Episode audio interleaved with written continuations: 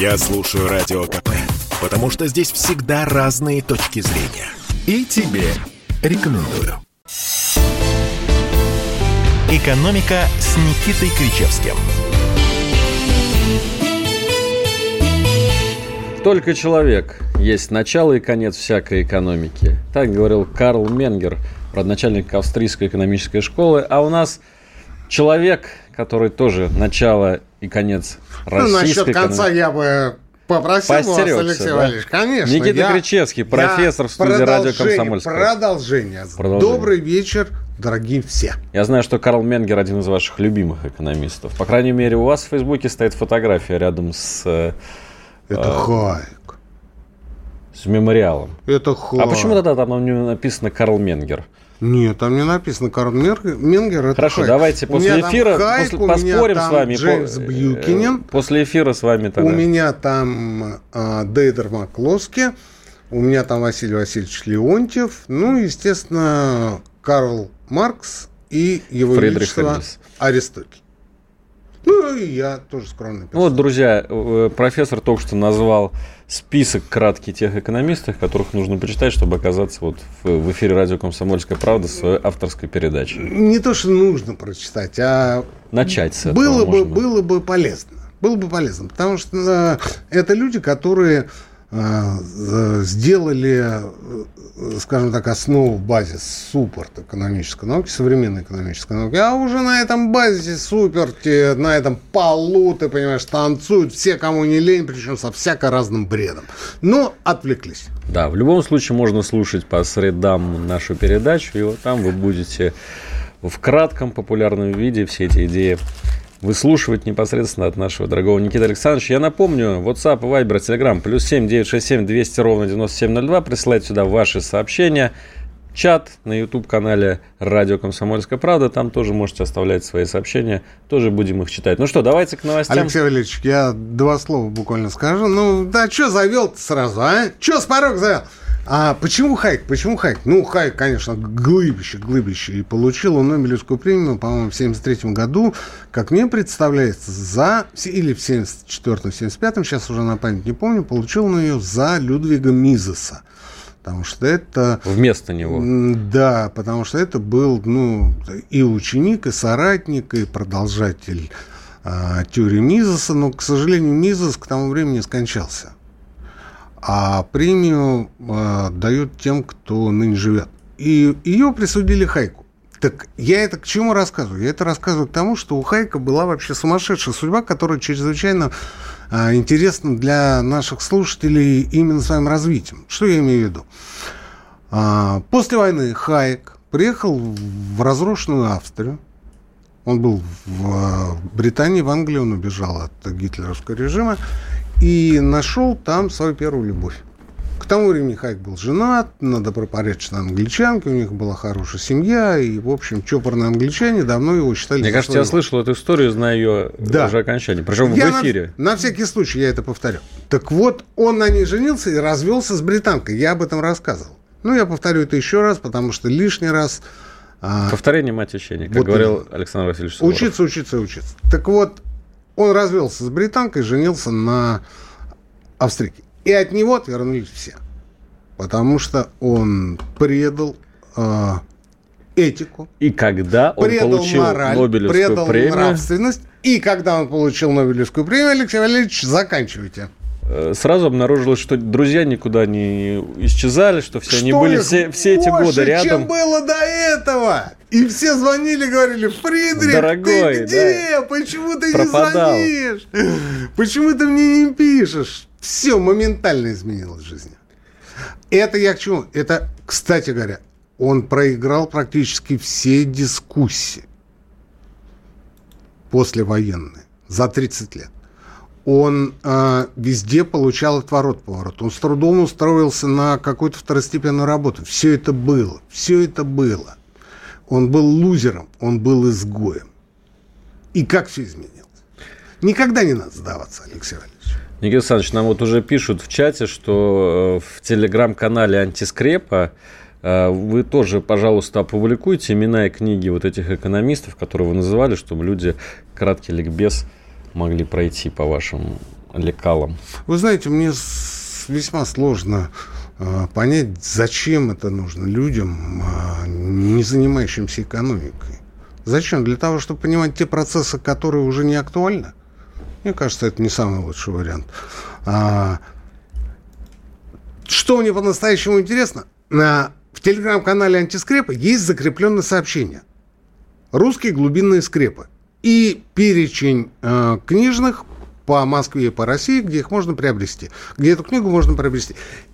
Мне интересен наш менталитет, его взаимосвязь с экономикой, потому что, по моему глубокому убеждению, Алексей Валерьевич, продолжите. 50% экономики – это психология. Да. Все и, ваши любимые фразы я Конечно, и если, и если танцевать, то танцевать от русской пички, то есть от нашего менталитета. Только так и не иначе. Только так.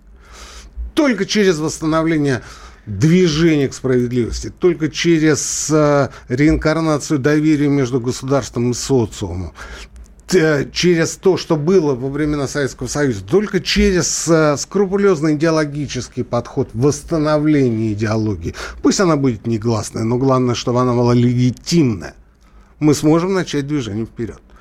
И если мы начнем подводить итоги этого года и а, делать прогнозы на год грядущий, я могу сразу сказать два слова. Два слова. Ничего в следующем году в лучшую сторону сильно не изменится. А в худшую? В худшую нет. Тоже нет. Я бы сказал, что мы будем а, продолжать движение по той трясине, в которой мы пребываем все последние годы. Около нуля. Это, да, это не топь. Это не топь, где люди... Это а, гать. Знаете, есть такое это русское трясина, слово. Это гать. трясина, когда ты ступаешь туда, тебя трясет, но ты не тонешь. И можешь продолжить путь, можешь вернуться. Но оставишься в живых. Вот это будет то, что, вот, на мой взгляд, нас ожидает в следующем году. Опять перебил вас, Алексей. Да, просто гать это вот мое любимое русское слово, которое прекрасно отражает менталитет нашей страны. Это когда, вы знаете, грязь, хляби, лужи и сверху досочки положены, чтобы по ним можно было пройти. Вот мне кажется, это очень хорошо описывает ситуацию.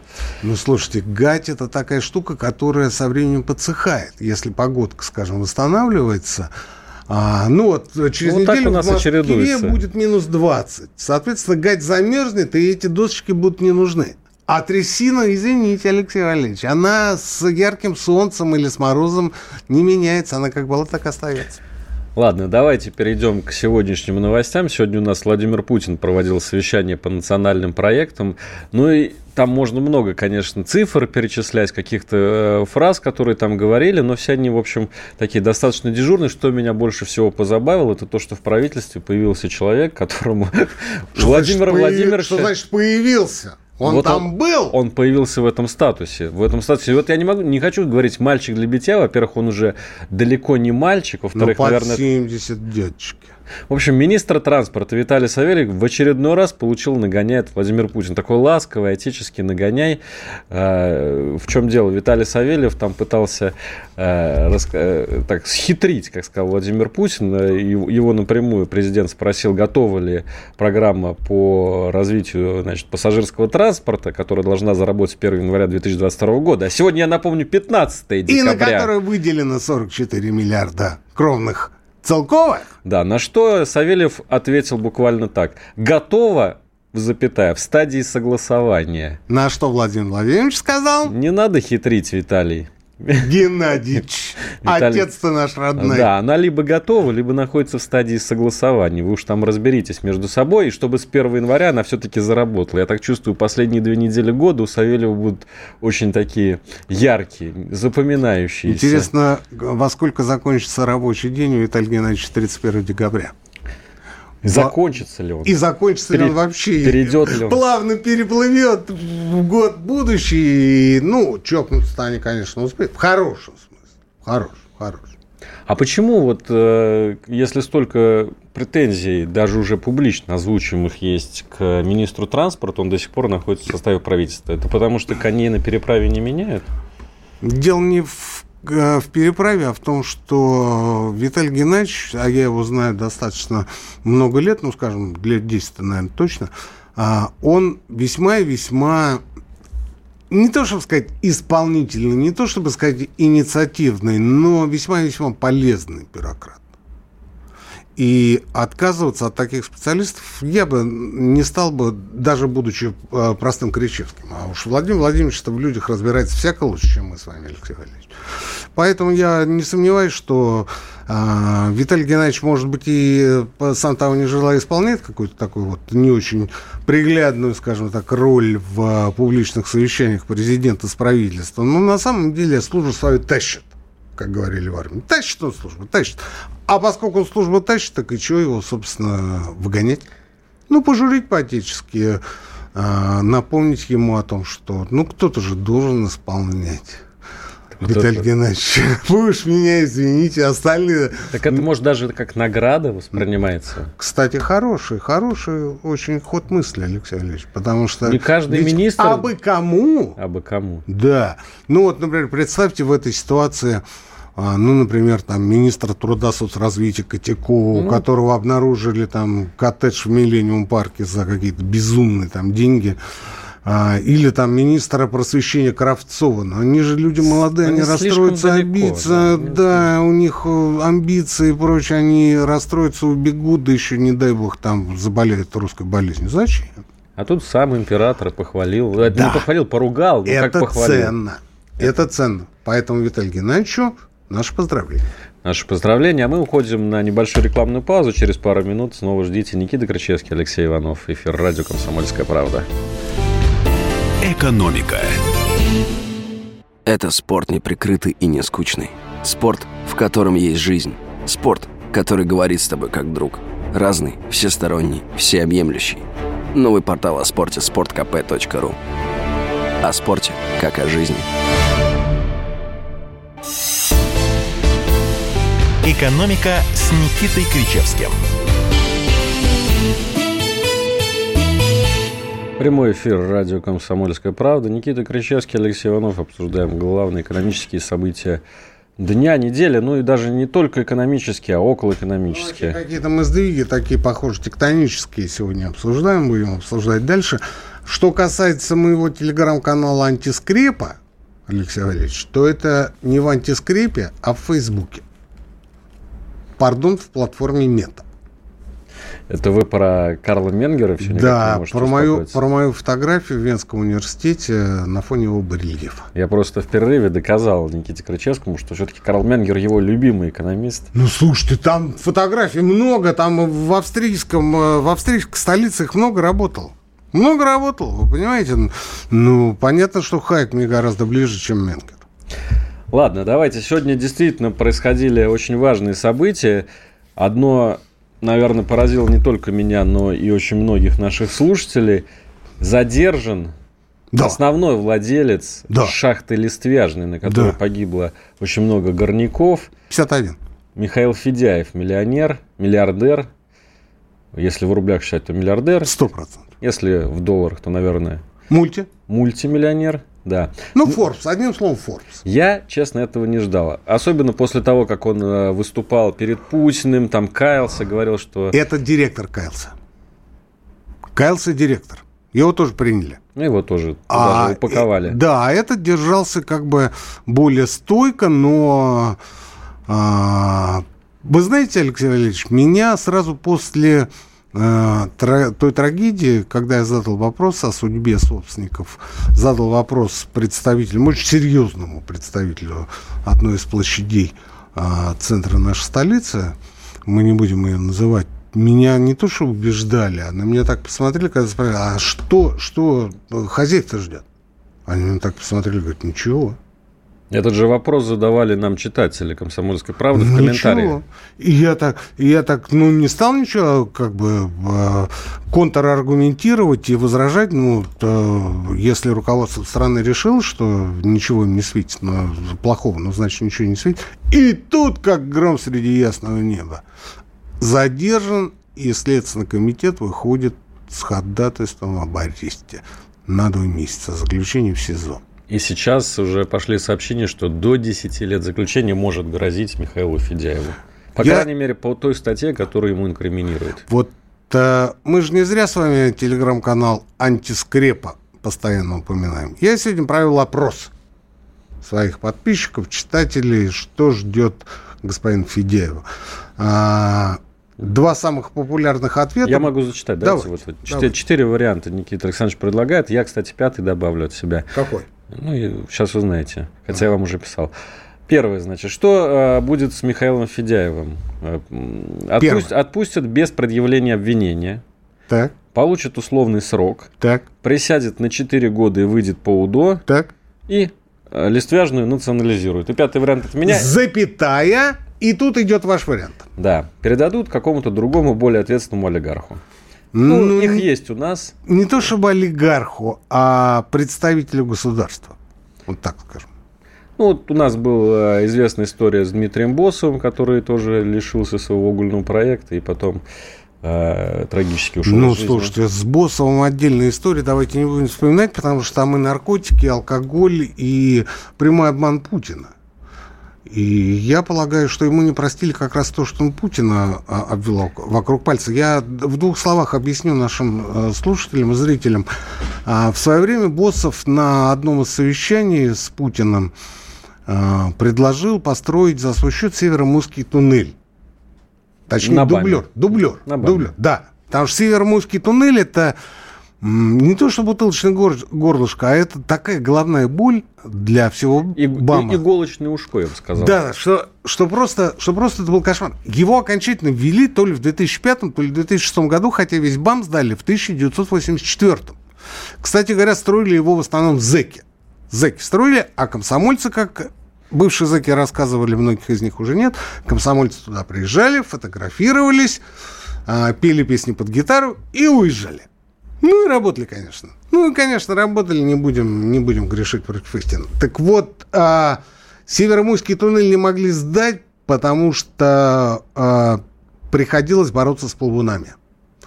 И как только доходили до плавунов, моментально все, что было сделано, затапливало, приходилось откачивать воду, перекрывать по новой. И, в общем, с грехом пополам в 2006 году его наконец-то закончились. Закончили строить и сдали. И Алексей Валерьевич абсолютно прав, когда называет СМТ бутылочным горлышком. Так вот, босс пришел говорит, а давайте я построю Североморский туннель 2 за свой счет. Ну, мне только преференции нужны, как э, человеку, который занимается углем и транспортирует его на восток и прочее, прочее.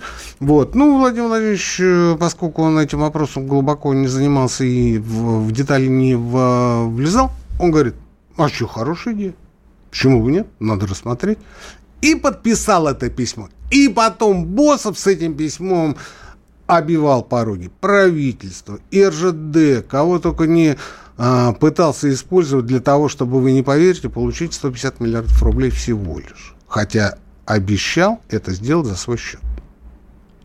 И даже какие-то временные сооружения начал там возводить. Но потом он пришел в РЖД и сказал, ну давайте мне преференции. А ему говорят, ну ты хоть чего-то сделай, там вообще вопрос пока этот э, не решен. Решение-то не принято, а мы же госкомпания. Хорошо, тогда дайте мне 150. Ему не дали 150, ему не дали преференции, у него начались проблемы по другим его объектам, проектам, а, прожектам, и кончилось это тем, что... А тут еще а, проблемы в личной жизни с а, молодой супругой. А, Кончилось это тем, что э, начал слышать голоса,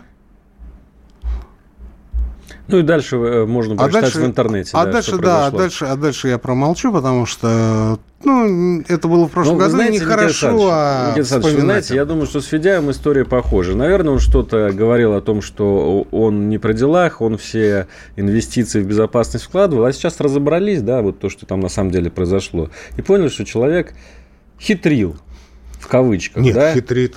Хитрит Савельев. Я- да, я попросил. Он не хитрил, Вот да, здесь я попро- обманывал. Да, И теперь, вот именно Вот. сейчас, после того, как разобрались Вот. в том, что на самом деле деньги не Вот. были инвестированы, что доходы, сверхдоходы, которые в этом году получала угольная отрасль, все мы знаем, какая ситуация с ценами на энергетическом рынке, какая сейчас происходит, они не инвестировались в людей. Они не, не инвестировались в безопасность труда. не И вот- для того они брали эти шахты, чтобы инвестировать в людей в их И вот, и вот безопасность. три недели спустя, когда все это выяснилось, я думаю, что поступила команда. Ну, Человека этого нужно Что значит привлечь команда? к ответственности. Что значит Ну, команда? как Что значит- хотите, так и понимаете. Нет, нет. Туда приехал Александр Иванович Бастрыкин. А, Александр Иванович Бастрыкин а, много лет знаком с губернатором Цивилевым. Еще по Ленинграду. Кстати, тоже угольщик. Да. Цивилев. Да, так подождите, не перебивайте старика. Вот. И а, у них а, много десятилетний плотный контакт друг с другом. Ну, друзья, они дружат. И самое главное в этой истории не столько то, чтобы отмазать, скажем, человека более весомого для Кремля и для угольной сферы Кузбасса, а, что приходит на ум, сколько, ну, скажем, сделать так, чтобы карающий меч правосудия лег именно на ту шею, которая виновата. Потому что самое простое – это выгнать чертям собачьим Цивилева и сказать, во всем виноват господин Цивилев. Но у Цивилева таких объектов десятки по всему Космосу, десятки.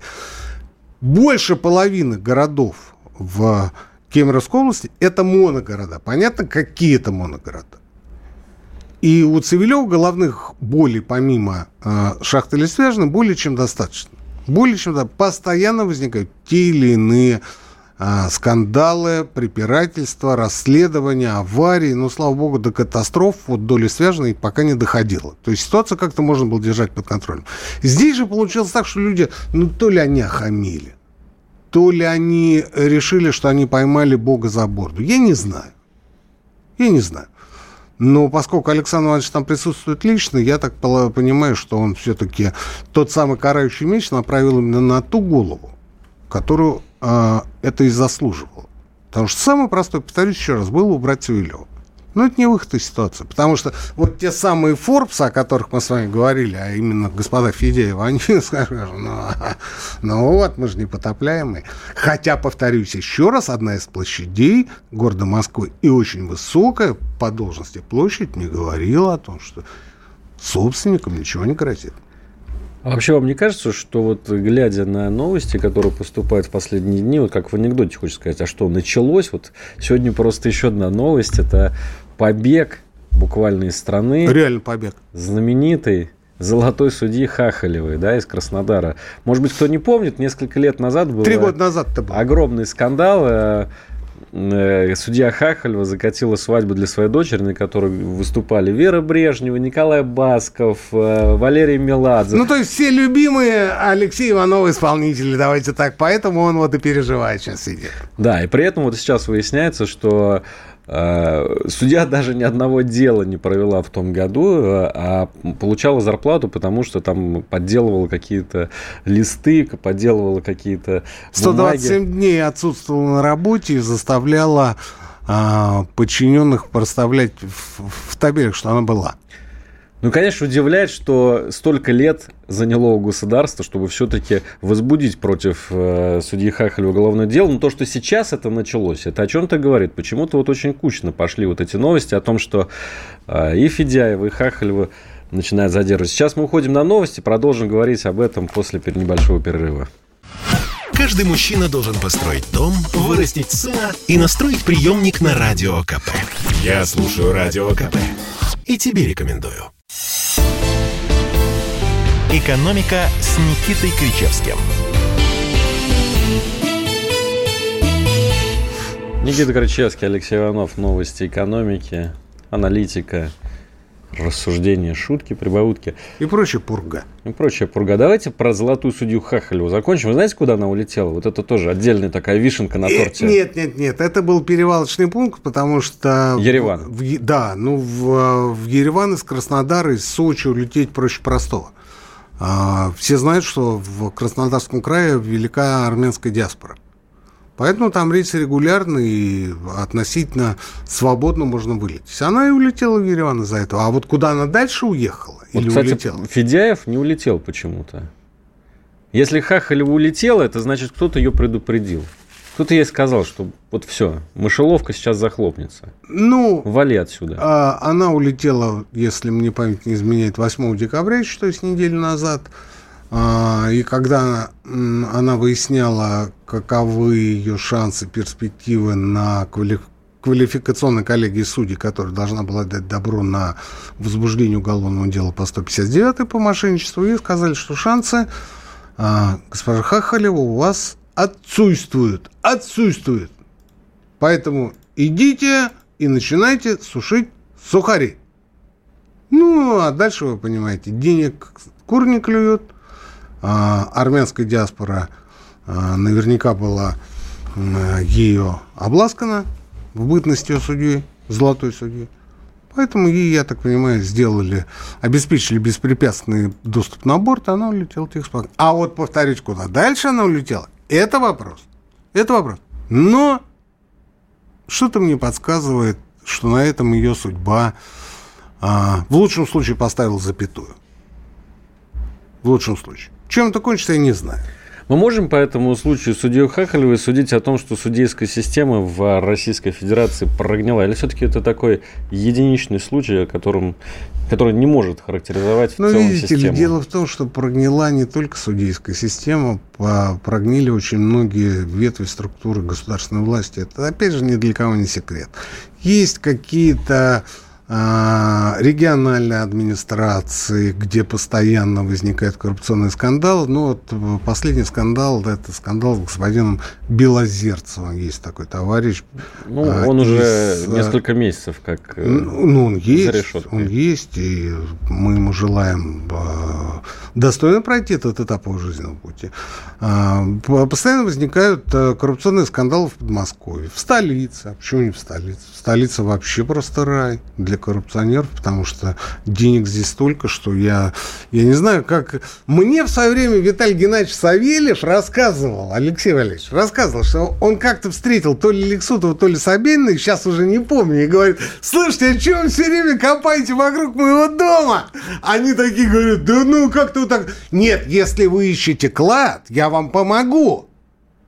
Но вы объясните, зачем вы это делаете? А ведь они действительно ищут клад.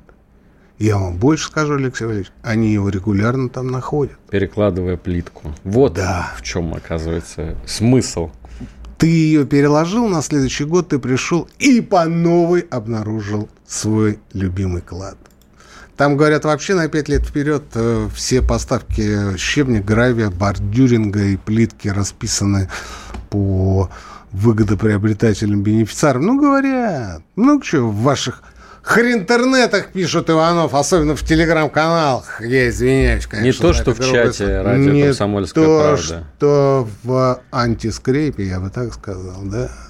Не то, что в антискрепе. Кстати говоря, кстати говоря, сегодня в дни 30-летия распада Советского Союза а, мне то и дело задают вопрос, а, собственно, кто стал а, реальным могильщиком СССР. Ну, как-то вот говорят, а вот Брежнев, а вот почему Косыгинские реформы не пошли, не получились? Да Суслов, очевидно же. А да, а вот, может быть, Суслов главный идеолог. Ну, то, что Горбачев, это понятно. Это мы знаем. Он это пос, мы знаем. последнюю лопатку да, да, да, да, да, да, да. Вот. На самом деле, когда я говорю, это был Никита Хрущев с его обменом денег в 1961 году, все начинают обалдевать и говорят, а почему? Ну, мы много раз об этом говорили. Я к тому, что антискрепа – это а не только название телеграм-канала, но и моя книга, которая вышла несколько лет назад, и, возможно, которая еще до сих пор продается. А может, она, кстати говоря, в интернете есть. И там прям вот черным по белому глава названа «Хрущев, могильщик СССР». Не надо грешить ни на Брежнева, ни на Суслова. Суслов был очень неплохой идеолог. Так между нами девочками. Очень неплохой идеолог был. И а, одна из причин, почему развалился Союз, это потому что из-под него вынули идеологию. В 1989 году сказали статью 6 Конституции СССР отменить. А по этой шестой статье КПСС направляющая а, сила или ветвь или... Была д... коммунистическая партия. Да. Советского общества. Все, ее нет. Ушла идеология. Во что верить? Мы с вами перед эфиром говорили, во что верить, во что верить. Хотели заменить, ну так вот получилось интуитивно, Суслова-то не было уже к тому времени, понимаете. В 88 году думают, а может православие воткнуть на место коммунистической идеологии? Да не пошло. Да и до революции-то не шло. А что делать с мусульманами? А с буддистами? А с иудеями, я извиняюсь? Их тоже в православных записывать? Нет уж. Не те, как говорится, времена. Не 37-й год. В итоге оказалось, что пустота верит-то не во что. Но раньше как-то вот до революции там рай был, понимаете, будешь себя хорошо вести, у тебя будет все шикарно. После революции все в коммунизм верили. А потом уже, когда стало понятно, стали а, надеяться на то, что к 2000 году все получат отдельную квартиру, как завещал великий Горбачев. И все дальше, и хуже, и хуже, и хуже. И как-то вот уже никто особо в это не Квартиру верил. все получат, конечно, но только в ипотеку, Никита Александрович, считаю. Но Горбачев-то обещал бесплатно к 2000 году. Это было сказано в 85-м. Ну, Просто уточнение к понимаете? договору. То есть а, вот эта вот э, ментальная основа, о которой мы все время говорим, ее вот вынули, ее не было, ее не было. И все это привело к тому, что начались разброты шатания. Ну, естественно, а что же вы хотели-то, друзья мои? Хоть как-то можно было людей ориентировать. А с отмены шестой статьи получилось, что и никак. Опять столкнулись. Почитаю наш чат такой. Вот сейчас будет просто сообщение без цензуры, без вот прям буквально как написано. Расскажите, а это нам из Москвы слушатель, расскажите, что за хитропопый ход у Роснана, из-за чего рушится доверие к российским бумагам? Не пора ли Чубайса на Колыму? Вот Чубайс уже ушел давно. Вот, Алексей, это ровно в продолжение вашей версии гипотезы, догадки о том, что как-то вот кучно стало все ложиться. Вы меня даже спросите, я в этом уверен, когда посадят Чубайса. Вот Ну, так вот в лицо вы вот меня не- спросите, в лоб. И Я вам скажу, если еще месяц назад я бы вам твердо ответил никогда, то сейчас я вам скажу, не знаю. А Не через знаю. месяц скажете, А через месяц я скажу, ну так его надо было раньше принимать. Чего же вы в конце 21 года-то его приняли? Либо он убежит. Не знаю, не знаю. Но я вам должен сказать, что тучи вокруг Анатолия Борисовича сгущаются очень сильно. Я это вижу по, а, скажем так, своим конспирологическим источникам, которые мне доносят информацию, но они не понимают, что они доносят мне информацию. Но я вижу, какова волна и какой протест? Протест а, против того, что Чубайс по-прежнему остается неприкасаемой фигурой. Протест а, кем инициированный? Силовиками. Силовиками. Силовиками. А, на выходных, я вам должен сказать, вот вы не представляете, что сейчас идет. В понедельник, в понедельник а, вышел, вышла информация о том, что очень сильный наезд пошел на энергокомпанию Т+, Виктора Виксельберга. Тут же стали говорить о закате сислибов, системных либералов. Кто такой Чубайс? Это их вождь, товарищ мой. Это то, что их поддерживало, то, что их кормило все эти 30 лет. А с векселем проблемы получились, так? Ну, вернее, они еще не получились, но ему уже дали понять, что Виктор Феликсович, не надо вам возвращаться в Россию. Вы сидите там у себя и сидите, и все будет хорошо. А здесь ты плюс мы без вас разберемся. Вы заплатите штраф, мы вас обанкротим и передадим в те руки, в которые а, будет правильно, да? А тарифы мы, конечно, понизим. Может быть. Но здесь мы скажем, скорее всего. И вот под эту калитку мы с вами видим, что это идет на фоне Роснана. Роснана сегодня, ну, просто офонарил, ну, просто оборзел.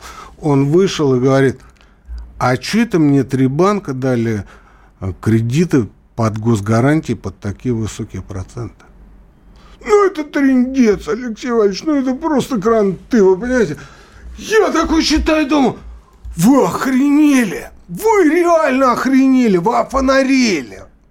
То есть, ну, ты приходишь, да, ты говоришь, дайте мне кредит, 16 миллиардов, не вопрос. А что у вас залог? Ну, у вас же ничего нет. А у нас госгарантия есть. Но у вас же высокомаржинальный бизнес, то есть велика опасность того, что не вернете. Мы будем, будем вынуждены дать повышенный процент. Мы согласны. И они подписывают договор. Проходит какое-то время, они говорят, а что это вы нам так дорого дали? И тут я вспоминаю, что у меня было в жизни две ипотеки. И пока со времени последней не прошло три года, надо бы мне сходить в суд и подать иск к тому банку, который меня кредитовал. Почему? Потому что квартира была больше стоимости, нежели чем кредит. Больше. То есть банк в любом случае бы вернул свои деньги. Вероятность возврата за недвижимость стопроцентная. Ну и, наконец, третье, вы сами понимаете, они воспользовались моим бедственным положением. Пауза еще в нашем эфире. Через несколько минут Кричевский Иванов снова с вами.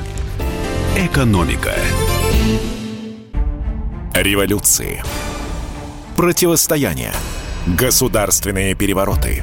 Войны и великие победы. Это история 20 века, написанная сквозь судьбы знаменитых россиян. Политиков, писателей, ученых, военных и людей искусства. Сто лет прошедшего века и сто лиц, которые будут описаны в деталях. Мгновения их частной жизни и неизвестные исторические факты. События, которые навсегда изменили ход российской истории. Документальный сериал «Исторические хроники» с Николаем Сванидзе. Слушайте ежедневно в 9 вечера на Радио КП. «Экономика» с Никитой Кричевским. Мы снова в прямом эфире. Никита Кричевский, Алексей Иванов. Я вот, Никита Александрович, подумал тут э, в перерыве, что есть единственный логичный вариант, почему сейчас Роснано, новое руководство, хочет засудить банки. Возможно, у них есть информация о том, что э, Роснано и руководство банков, которые выдавало им такие кредиты, были в сговоре. Как да нет, версия? ну, ну что, что? Заведомо, версия, заведомо знаете... убыточные проекты, под да. которые выдавали Многомиллиардные кредиты. Да нет, ну это же в любом случае, я как э, человек, который когда-то 20 лет назад работал в банковской системе, я могу сказать, что это коллегиальное решение. То есть есть кредитный комитет, есть правление, которое принимает решение о предоставлении или об отказе в предоставлении кредита. То есть а, там все визы, виза юристов, виза кредитчиков, виза безопасников, там все есть, все хорошо. И виза того, кто а, подписывал кредитный договор, то виза последнего уже. До этого все подписались, до этого все согласовали. А, слушайте, а, меня единственное, что как-то вот немножко смутило, то, что банки-то не самые, скажем так, мощные, да? Сбера с ВТБ там нет. Нет. Почему там нет Альфа? Ну, я понимаю, почему нет. Потому что друзья, потому что кореша, потому что тырили вместе. Наше предположение. А вот почему нет ВТБ со Сбером, я тоже понимаю. Потому что по башке треснут. А вот э, с Совкомбанком или с Акбарсом, с Акбарсом я бы тоже не стал бы связываться, потому что один из главных, если не ключевой банк Татарстана. Зачем? Зачем портить отношения с хорошей с татарами республикой? не надо. Да. Не надо. Это будет лишнее. Это будет явно, явно не в... Ну вот посмотрим. Я говорю, посмотрим. Но, но я уже, я уже перед перерывом, перед Ильей Федоровцем, я вам дал уже наводку. Наводку, как заработать денег. Как вернуть часть процентов, которые вы платили. Вы приходите в суд и говорите, что мы переплачивали за ипотечный кредит. Потому что а, банк нам выдал меньше, чем стоила квартира. То есть банк в любом случае вернет. Так? Вероятность того, что он вернет 100%, ну хорошо, 99%. Так? И третье, самое главное, он воспользовался нашим бедственным положением, за выражавшимся в стесненных жилищных условиях. То есть он воспользовался нашей беспомощностью, тварь ты, а? Верни мне деньги, вот ты мне по чем давал? По 9, по 10. А ключевая ставка сколько была? Вот верни взад вот те два процентных пункта, которые ты на мне нажил, которые ты, возможно, отправил своей любовнице или в офшор, или еще куда-нибудь. Да просто пропил на кокаин и стратил. Сволочь. Понимаете? Вот логика ровно такая. Может вот быть, один в один. Роснано просто уже существует в мире победившего коммунизма, где э, бизнес работает не ради прибыли, а ради исключительно общественного блага. Ну, ради общественного блага у нас работает фонд национального благосостояния. Но почему-то туда Роснано не сунулся. По рукам, наверное, больно. Ну, потому что в, в Минфине прекрасно понимают, что венчурное инвестирование, да еще за счет заемных ресурсов, это, а, ну, скажем так, не то, что не лучшая идея, а, возможно, самая плохая идея, потому что деньги-то надо возвращать, а проекты из 10 выгорает 9, не выгорает, точнее, 9, а выгорает один выгорает один. И поэтому, резюмируя наш с вами вот этот вот кусочек, я должен сказать, что а, я действительно не знаю, что будет с Анатолием Борисовичем. Я не знаю, потому что ситуация в стране настолько тревожна, на мой личный взгляд, и а, первые лица а, находятся на каком-то тревожном совершенно взводе все последние дни и недели, то я не удивлюсь, если полетят какие-то и третьи головы. И будет это сделано для того, чтобы умаслить нас с вами, Алексей Валерьевич. И как, наших слушателей. Да, как э, часть народа. Потому что без нас народ не полный, Алексей Валерьевич. Без Сами. нас народ не полный. Вот. Но спасет ли эта ситуацию? Я думаю, что нет. Да что там думаю? Я бы мог сказать уверен. Но мы на федеральном радио, Алексей Валерьевич. Поэтому мы этого говорить не будем.